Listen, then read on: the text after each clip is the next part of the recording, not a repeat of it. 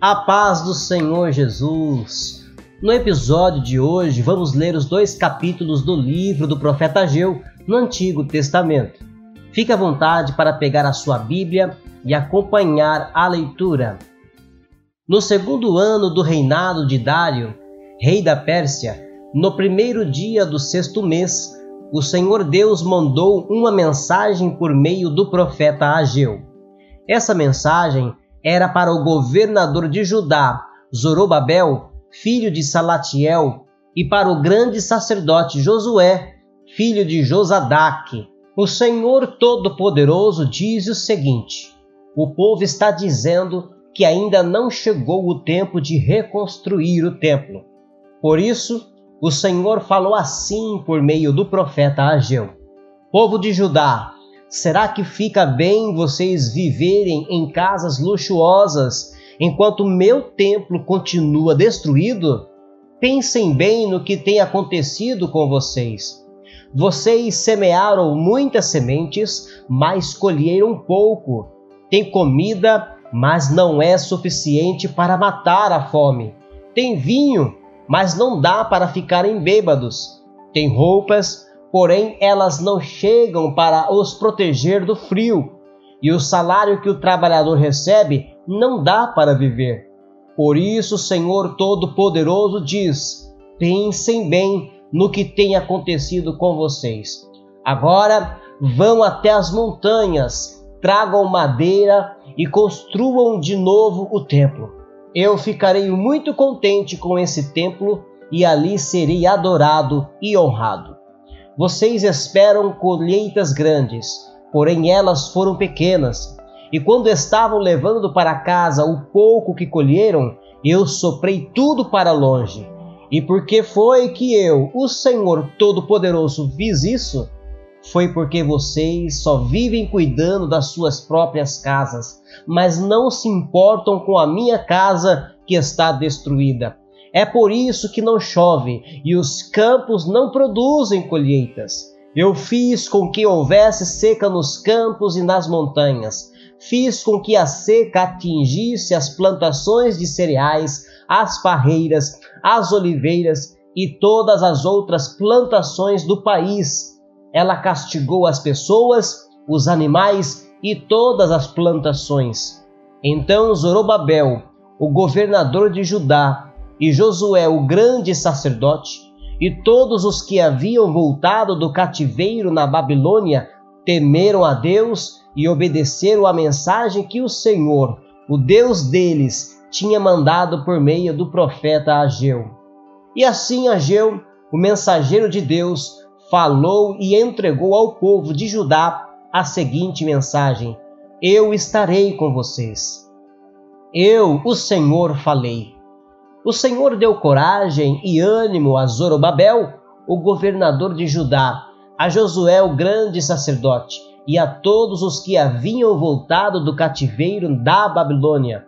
Eles foram e começaram a trabalhar no templo do seu Deus, o Senhor Todo-Poderoso, no dia 24 do sexto mês do segundo ano do reinado de Dário. Neste segundo ano do reinado de Dário, rei da Pérsia, no dia 21 do sétimo mês, o Senhor falou de novo com o profeta Ageu. Deus mandou que ele fosse falar com Zorobabel, o governador de Judá, com Josué, o grande sacerdote, e com todo o povo, eles dissesse o seguinte: Deve haver alguém aqui que viu o templo quando ele ainda era belo. Mas vejam como está agora. Não lhes parece que não vale nada mesmo? No entanto, Tenham coragem. Coragem, Zorobabel. Coragem, Josué. Coragem, toda a gente deste país. Trabalhem todos, pois eu, o Senhor Todo-Poderoso, estou com vocês. Conforme a aliança que fiz com o meu povo quando o tirei do Egito, o meu espírito sempre está com vocês. Portanto, não fiquem com medo, pois é isto que eu, o Senhor Todo-Poderoso, digo Daqui a pouco farei com que tremam o céu e a terra, o mar e a terra firme. Vou fazer com que tremam todas as nações, e as suas riquezas serão trazidas para o meu templo aqui em Jerusalém. e assim encherei o meu templo de beleza.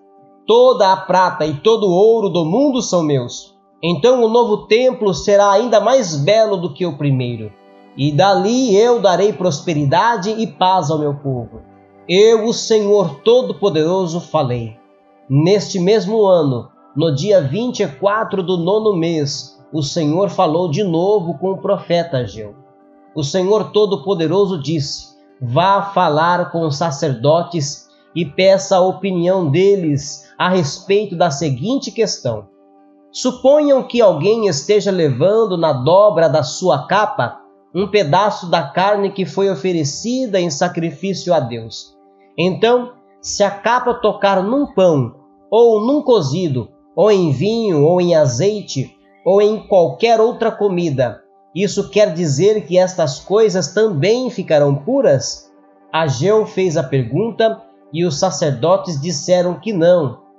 Aí Ageu perguntou aos sacerdotes: E se alguém ficou impuro por ter tocado num defunto e depois tocar em qualquer uma daquelas comidas? Isso quer dizer que elas também ficam impuras? Os sacerdotes responderam: Sim, elas ficam impuras. Então Ageu disse: o Senhor diz que é exatamente isso que acontece com esse povo. Para Deus, são impuros todo o povo deste país, tudo o que eles fazem e todos os sacrifícios que são oferecidos no altar. O Senhor Deus diz: pensem bem em tudo o que aconteceu desde aquele dia. Antes de vocês terem começado a construção do templo, o que é que acontecia? Se alguém ia até um depósito procurando 200 quilos de trigo, encontrava só 100 quilos. Se fosse até um lugar onde se faz vinho querendo 100 litros, encontrava somente 40. Eu os castiguei com ventos muito quentes, com pragas nas plantas e com chuvas de pedra, e assim destruí todas as suas plantações. Mas mesmo assim, vocês não voltaram para mim. Hoje mesmo, no dia 24 do nono mês, vocês acabaram de construir o alicerce do templo. E vejam bem o que vai acontecer daqui em diante. Mesmo que agora não haja trigo nos depósitos, mesmo que as parreiras, as figueiras, as romanzeiras e as oliveiras não tenham produzido nada, de hoje em diante eu os abençoarei. Naquele mesmo dia, o dia 24 do nono mês, o Senhor falou de novo com Ageu e mandou que ele dissesse a Zorobabel, o governador de Judá, o seguinte: Eu vou fazer tremer o céu e a terra, vou derrubar os tronos dos reis e acabar com o poder de todos eles. Vou destruir os carros de guerra e os que andam neles, e os cavalos também morrerão. Os cavaleiros matarão uns aos outros e quando aquele dia chegar, eu farei com que em meu nome você governe o meu povo, pois você é o meu servo escolhido. Eu, o Senhor Todo-Poderoso, falei. Aleluia! A reconstrução do templo nos ensina sobre Cristo e a sua igreja. O templo na antiga dispensação era o local onde a presença de Deus se revelava de forma especial. Ali era onde o santo nome de Deus habitava. O templo era um local de adoração, um local de oração, perdão e comunhão de Deus com o seu povo. Agora, o Novo Testamento nos revela que Cristo é o templo final. Então é na igreja, sendo o corpo de Cristo, que hoje essa mesma presença habita, pois a igreja é o templo do Espírito Santo identificada pelo apóstolo Paulo como o templo de Deus. Muito bem, mais um episódio concluído com a graça de Deus. Os episódios fazem parte do nosso plano de leitura completa da Bíblia na versão nova tradução da linguagem de hoje. Por hoje é só.